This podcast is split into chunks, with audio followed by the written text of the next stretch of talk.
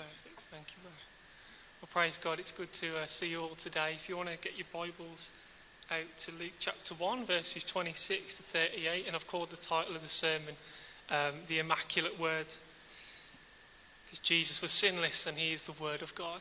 And I'm going to be talking about the birth of Jesus foretold and the annunciation of Jesus' birth by the angel Gabriel. And I want to propose that this text is going to bring us comfort and security because we're going to see fulfillment of God's promises to David and um, regarding Jesus and the, the Messiah. And we're going to look at a bit of history, some views regarding the conception of, um, of Jesus and, and Mary, and look a little bit about what people have said in the past and what, what was the overshadowing. Let's look into little things like that. But to end, it's going to be how Mary's um, example can really spur us on to have um, more trust and reliance on God because the things that I'm going to go through shows just how much faith she had in, in adversity and when everything was against her. And so um, let's read the word together now. And in the sixth month, the angel Gabriel was sent from God into a city of Galilee named Nazareth to a virgin espoused to a man whose name was Joseph of the house of David, and the virgin's name was Mary. And the angel came in unto her and said, Hail, thou that art highly favoured, the Lord is with you. Blessed are you among women. And when she saw him, she was troubled and said, and cast in her mind what manner of salutation this should be. And the angel said unto her, Fear not, Mary, for you have found favour with God. And behold, you shall conceive in your womb and bring forth a son, and you shall call his name Jesus. He shall be great and shall be called the Son of the, the Highest, or the Most High. And the Lord God shall give unto him the throne of his father David. He shall reign over the house of Jacob forever, and of his kingdom there shall be no end. Then said Mary unto the angel, How shall this be, seeing I do not know a man, or that I am a virgin? And the angel answered and said unto her, The Holy Ghost shall come upon you and the power of the Most High shall overshadow you. Therefore also, that holy thing which shall be born of you shall be called the Son of God. And behold, your cousin Elizabeth, she has also conceived a son in her old age. And this is the sixth month with her, who was called barren. For with God nothing shall be impossible. And Mary said, Behold, the handmaiden, the handmaid of the Lord be it unto me according to your word. And then the angel departed from her. This is the word of the Lord. And so the six month that it's talking about is when um, six months since John the Baptist um, came on the scene. And so apart from um, Michael the archangel, uh, we, only, we only see uh, another angel that's named, it's Gabriel. And his name means warrior of God. And I think that's a powerful thing to think about just for a minute is that there's, there's, there's warfare going on in the spiritual realm. And his name is Warrior of God. And so Gabriel's ministry is one that stands in the presence of God. And to him alone are given the messages concerning the kingdom of God. In the book of Daniel, it was about the kingdom of God to come, and to Mary about her son Jesus. So if, anything, if there's anything prophetic involved, Gabriel is the the angel that God uses to bring forth his messages to his people. And the gravity of this message that the Son of God is going to be born in a town called Nazareth is quite an interesting thing. Such an intense message comes from a town that has, you know, a lot of negative connotation to it. We see in Matthew 2:23 that Nazareth was um, almost like a derogatory term. And he says, um, Nathaniel said, Can anything good come from Nazareth? Can anything good come from there? And Philip said, Come and see. And in the same way that this message comes to a town that is perceived to be insignificant, actually, the most important thing, like you just mentioned in the catechism, is that our life is to glorify God and enjoy Him. And it's the most important message that comes um, to the world.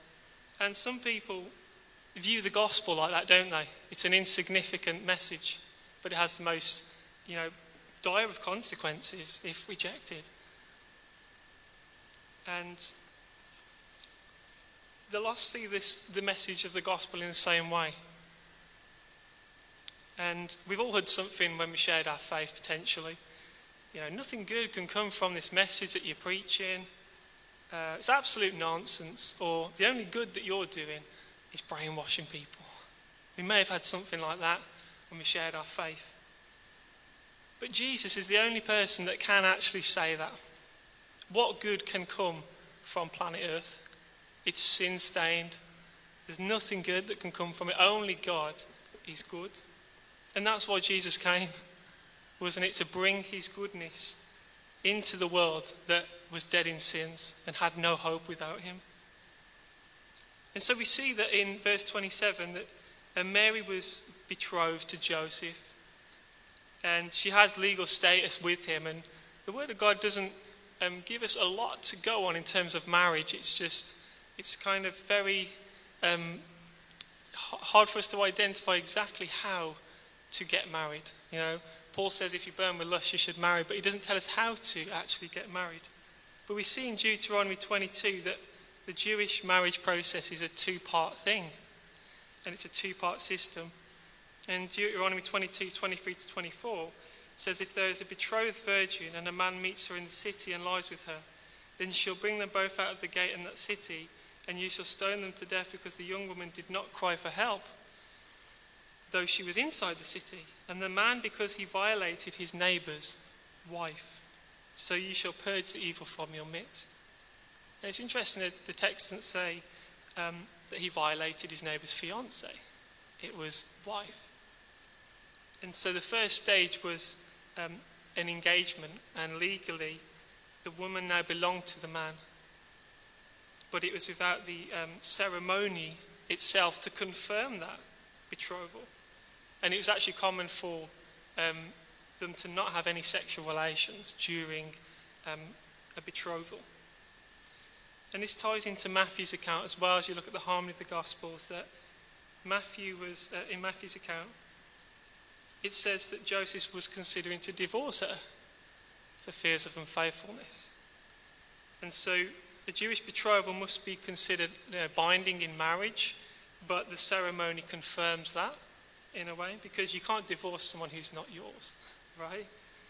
And uh, Matthew 1 24 25 says, Joseph awoke from his sleep and did as the angel of the Lord commanded him, took Mary as his wife, but kept her a virgin until she gave birth to a son. And this is like speculation, but there could be a possibility that Joseph and Mary had the ceremony to confirm the betrothal because, you know, if they started seeing her, her bump get a bit bigger, they would be making accusations there would be, um, which I'm going to touch on, there's going to be very dire consequences if she was actually found to be with child. And so Gabriel then says, You are to give him the name Jesus. And Matthew's account tells us a little bit extra. Luke just says, Give him the name Jesus, but Matthew's says, Give him the name Jesus, for he shall save his people from their sins. And as I mentioned earlier, Gabriel's ministry is one that administers um, God's redemptive plan through prophecy. And his first words to Mary is that um, greetings. And that's where we get that classic um, Catholic song called Ave Maria, Greetings Mary. And we get that from the Latin Vulgate. And she was greatly troubled at the saying of what he what he shared with her. And at the end of the sermon, I'm going to explain just why she was troubled, but it ties in nicely at the end. And I think we'd be pretty troubled if an angel came into our room and told us uh, an intense situation is going to come upon our lives. We could only um, assume that we'd act in the same way, you know. Um, and it says that you found favour with God. And the favour of God is the freely bestowed grace that she was simply chosen to be the mother of the Messiah, nothing else. There's nothing in the text around it, beside it, underneath it, on top of it, that implies she was sinless, as Catholics um, believe. And we see in Luke 147, actually, Mary was a humble sinner, wasn't she? She says, My spirit has rejoiced in God, my Saviour. You can't, need, you can't say that God is your Saviour unless you need saving. so that simple verse helps us see that she was a very humble sinner and she knew her condition before God. And what's amazing is as, as she bore Christ in her body, we bear him, as Graham mentioned, Colossians, which I've actually put in my sermon, which is amazing, as I revised it a little bit last night. So the Lord is confirming that. In the same way she bore, um, had him in her body, we have him as well through the Spirit, don't we? And actually, we are blessed and highly favoured to have salvation. and Colossians 1:27 to those God chose to make known how great among the Gentiles are the riches of the glory of this mystery, which is Christ in you, the hope of glory. And the Greek word for favoured means to honour with blessings. And as I spoke in my last sermon, to through the Abrahamic covenant, if we're saved in Christ, if we've accepted Christ as our Lord and we've been born again, we've received the highest favour and blessing of God right now to be called his children through his covenant. So it's a powerful thing that we today in Christ are highly favoured in what he's done for us and, and, and that we trusted in that with all of our hearts.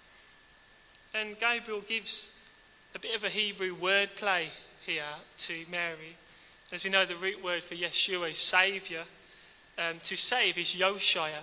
So he's saying, call him Yeshua, for he will Yoshia his people from his sins. There's a little bit of a wordplay going on. And so, because he's announced now that he will save from sins, the foundational meaning of his name and the purpose of his incarnation has been announced to us to save from sins. So, do not shy away, uh, church, from talking about sin in evangelism in a winsome, Christ like way. Jesus said, Repent, for the kingdom of God is at hand. He would have said it with gentleness, he wouldn't have shouted it.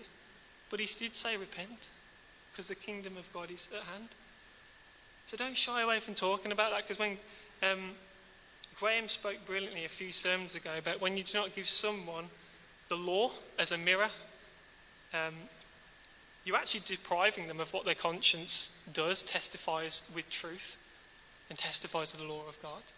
But we do it in, in a lovely way, in a, you know, with, with Christ-like, yeah, manner, and with tears in our eyes. We talk about sin with, with tears in our eyes, you know, not shouting and condemning.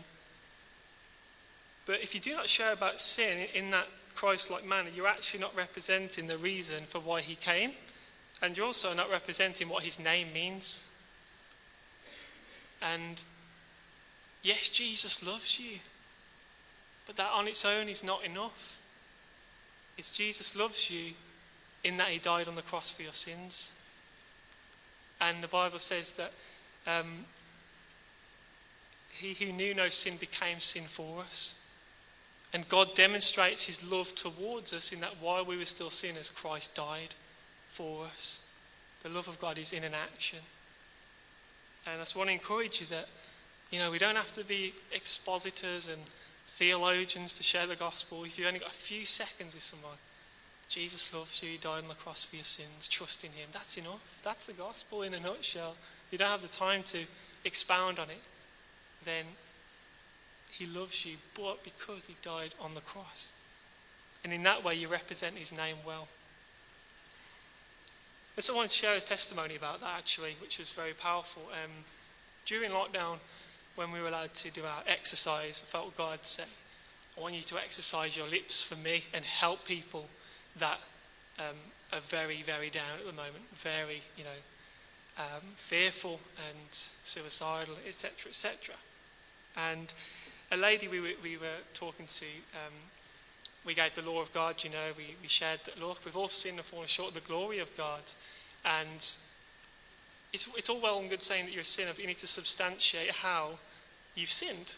And the law is perfect for that. And she was mocking and jesting, and, uh, you know, I said, have you like desired someone's wife that is not yours or husband that's not yours? Have you lusted or coveted after them?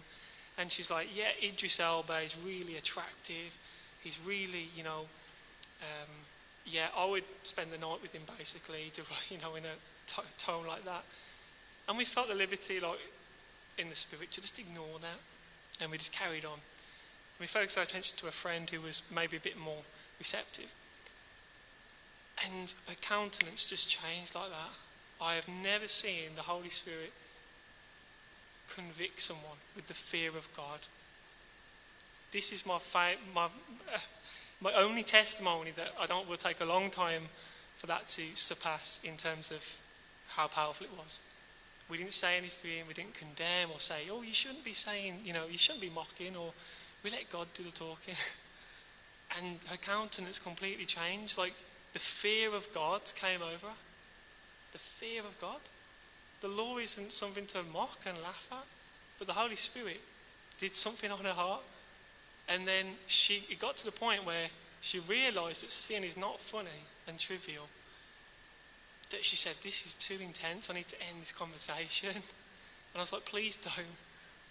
We've diagnosed the condition, and now we're giving you the cure. Christ is the cure. And we just you know, lavished her with the scriptures, John 3.16. That's when we just hit her with the love of God and the scriptures of the love. Because now she knows that she can comprehend the grace of God um, because she's, you know, broken the laws of God. And that was so amazing to, to, you know, witness. And she snatched John's gospel off me as quick as I've ever had anyone take one off me in my life. So praise God. So, you know, share about sin because that's his name uh, to save us from sins. And that's the reason that he came. So Gabriel is actually telling Mary, read 1 Chronicles 17, 11, where I told David, I'm going to um, raise up a fulfiller of the Davidic covenant. So he's saying, in essence, Mary, get, get the Old Testament out.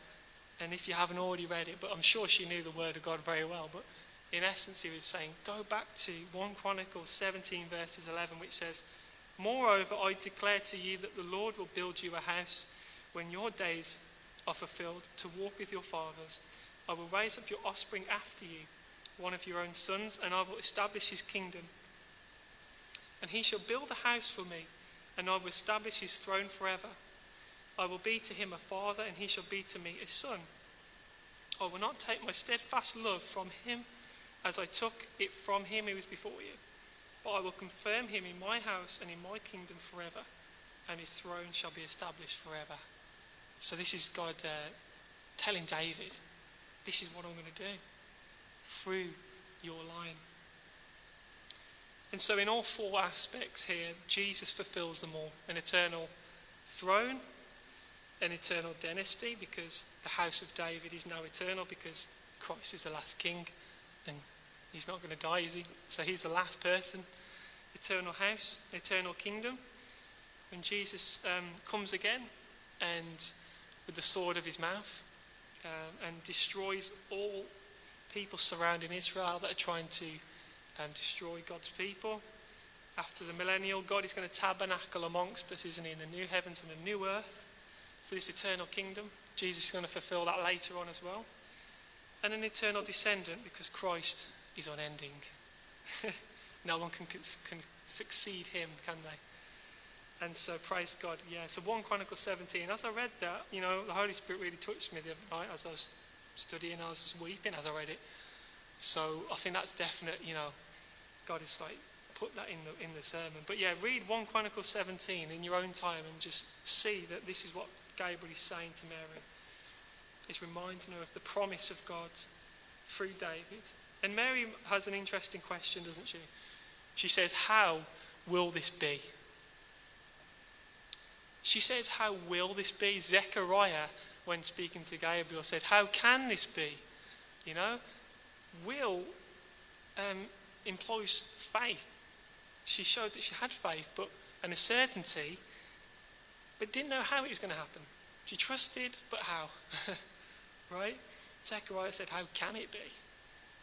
And Do we have this attitude as well when, if we believe that God's calling us to do something, do we, do we say, How will this happen, Lord? Or do we put, um, make excuses potentially or trivialize um, the call on our life and, and how it can't be done? Um, and Mary didn't challenge the words of God, did she? Through Gabriel. Not once. And she had complete faith and assurance it was going to happen, but wanted to know how specifically, because she said that she was a virgin. And I want us to, to act in that similar manner, really, and trust that and believe in what God is calling us to do in the day to day, or the broader scope of the mission that we've all got and that He's placed us on individually. Let us all be like that and say, like Jesus said, let your will be done. We don't know how it's going to look, I don't know what it's going to, what it's going to look like, but if you've said it, it's going to happen, but I want help in knowing how. you know? So praise God. You know, maybe something along the lines of, you know, I can't do public speaking, I get nervous talking to people, what will others think of me is a, is a, is a big one. How will, it, how will this be? I know you call me to do it, but these are the things that I think are a limitation on my life. And these, these self limitations ought to be confronted with what, with what Gabriel responded to her with and, say, and said, Nothing is impossible with God. Because if He has called you to do it, it's going to happen eventually. God's not double minded, it's going to happen. For nothing is impossible. You should tell yourself that whenever. Those, those, uh, the flesh comes in and says, what about this, this, this, and this? Well, if God said it, trust that it's going to happen. And a little bit of interesting um, about the overshadowing. This might be a bit hefty, but bear with me if you can. It's, there's a lot in the you know views of that and how and how we can potentially know what actually happened. But again, we, we are talking about one of the most important miracles because if Jesus didn't, wasn't born, he couldn't die for our sins. So it's very important, but I'm not going to try and pretend that I know everything about this, right? Because that would just be very prideful indeed. But we see a little bit of uh, from the Bible about what overshadowing is, and Jesus' transfiguration. It says the cloud overshadowed them. And one of my favourite ones is that the cherubim in the tabernacle, the golden cherubim with their wings that had to connect to each other, um, they faced one another and their wings touched, which cast a shadow at the bottom of the tabernacle where the Shekinah glory dwelt. So God was, the presence of God, the, the physical presence of God was in the middle of yeah, the Holy of Holies. And it cast a shadow underneath it. But first, I think we need to dispel the misconception that um, the virgin birth um, could, was only necessary um, through the woman to keep the Messiah from inheriting sin, sin nature. But what does David teach in Psalm 51, verse 5? In sin did my mother conceive me. Right? So it's actually transmitted through, through both the seed and so, a common um, perspective is what happened in the overshadowing is that the Holy Spirit supernaturally created an egg and implanted it into Mary's womb. May sound reasonable, may sound fair enough, but there's actually quite a detrimental problem with that because Mary would be a surrogate mother and not a literal mother. That's quite a big problem. And then also, even more um, detrimental, is Jesus wouldn't be a biological descendant of David. And if, if he's not, then Chronicles is not true. right? So this is why I believe that, that I, I, don't subscribe to that in a sense that Holy Spirit put an egg into her. Because Jesus has to be um, a descendant all the way back to Genesis 3:15 with the seed of the woman and that he would come through the Messiah through that seed line. And so again, yeah, trying to explain something so supernatural is, is difficult. That when I, I prayed to God and I said, Lord, help me to understand a little bit about the overshadowing, and I believe that this can work, but again, it's, it's something to test and, and for you to look into as well, because as I say, it's a very intense situation that's happened. So, the framework that we need to focus on is, as I say, Jesus needs to be a biological descendant of Joseph, Mary, David, Judah, Jacob, Abraham, and Genesis 3:15, Mary, uh, Eve. And so, did the overshadowing of the Holy Spirit potentially um, cleanse Mary of her bodily sin? Remember, we're a two-part being, aren't we? Well, three. There's a debate whether we're a trichotomy or a dichotomy, a three-part being or a two-part being. But to keep it simple, um, we're a spirit and a body, right? We all know that. And it's our spirit that's dead in sins and trespasses. Uh, that, that, what is born of the flesh is flesh. That's what was born of the spirit is spirit. So the spirit man needs to be born again. So Mary can still maintain a sinful um, original sin by having just her body potentially cleansed of sin. Does that make sense? And this view, yeah, this holds to her still having her sinfulness, because we, well, I don't believe, but that Mary was sinless, right? And so with that, it's we see that Catholics and even early church Protestants kind of subscribe to her sinlessness, but because they, they ask the question that can, if, if the Son of God who is sinless, that must mean the mother had to be sinless.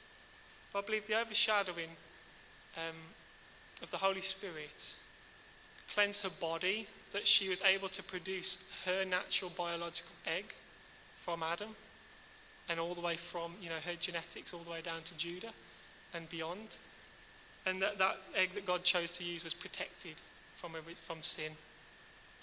That's something I could consider, but again, it's very um, very t- it's a very deep topic, but we know that Mary was not sinless. And um, Mary's response, she says, May it be to me as you have said. Isn't that amazing? You know? And we're going to go into why um, she said that she was fearful at what he said. May it be to you have said, we have complete surrender and submission to the will of God from Mary here. It's powerful. We see in a similar way that her son would end up doing the same thing in Gethsemane. Not my will, but your will be done.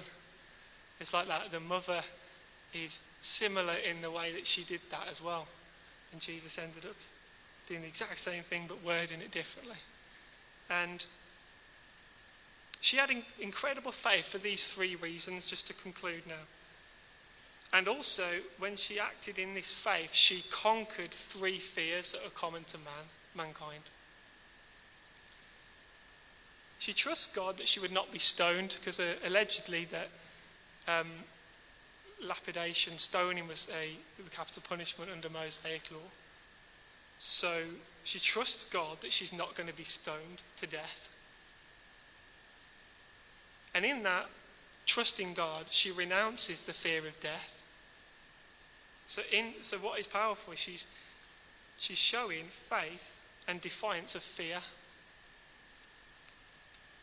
And I want to ask us if we're in that situation where you knew your life was on the line, if you were exposed or found out, would you renounce that fear and trust God?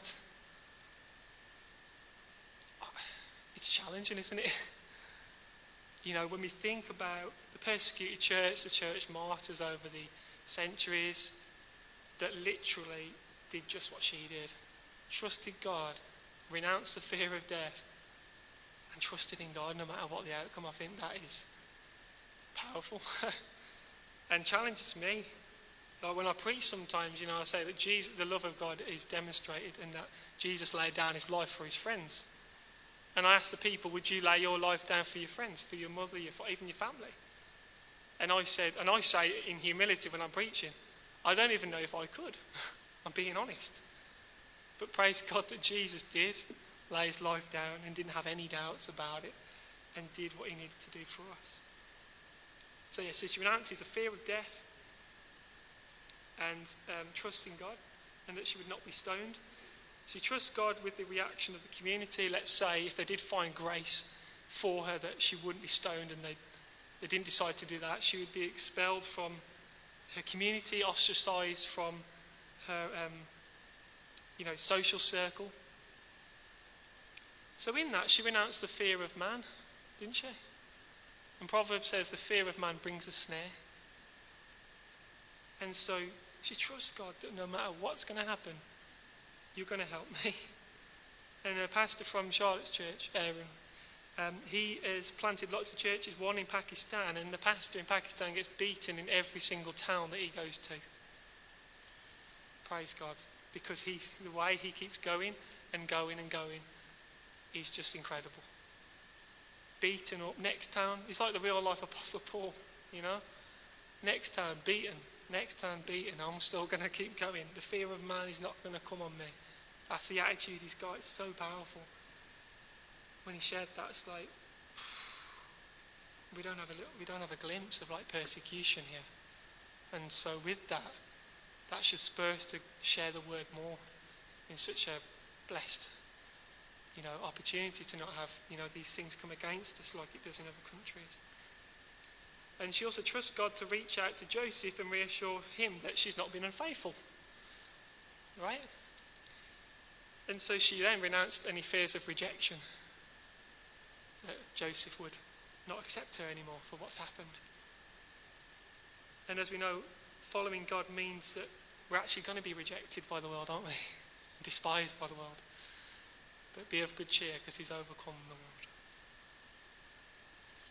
And so let's just stand and pray, and just as I finish, and um, she gave herself completely to God and trusted that He would work out all of these intense, stressful, highly pressured situations that were in her life.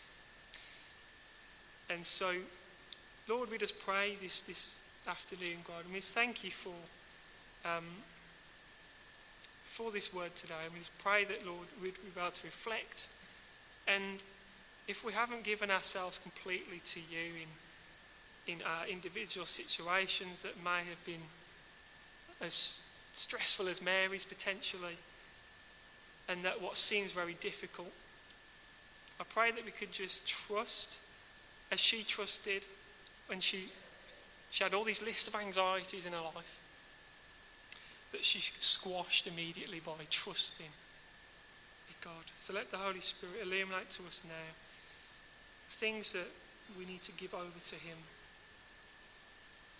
And how is our surrender and our reliance upon God? Is it God plus me? Is it a little bit of Jesus, a little bit of me? But Lord, we say, have your way. And let us say, as Jesus' mother did, may it be to me as you have said in Jesus' name. Amen.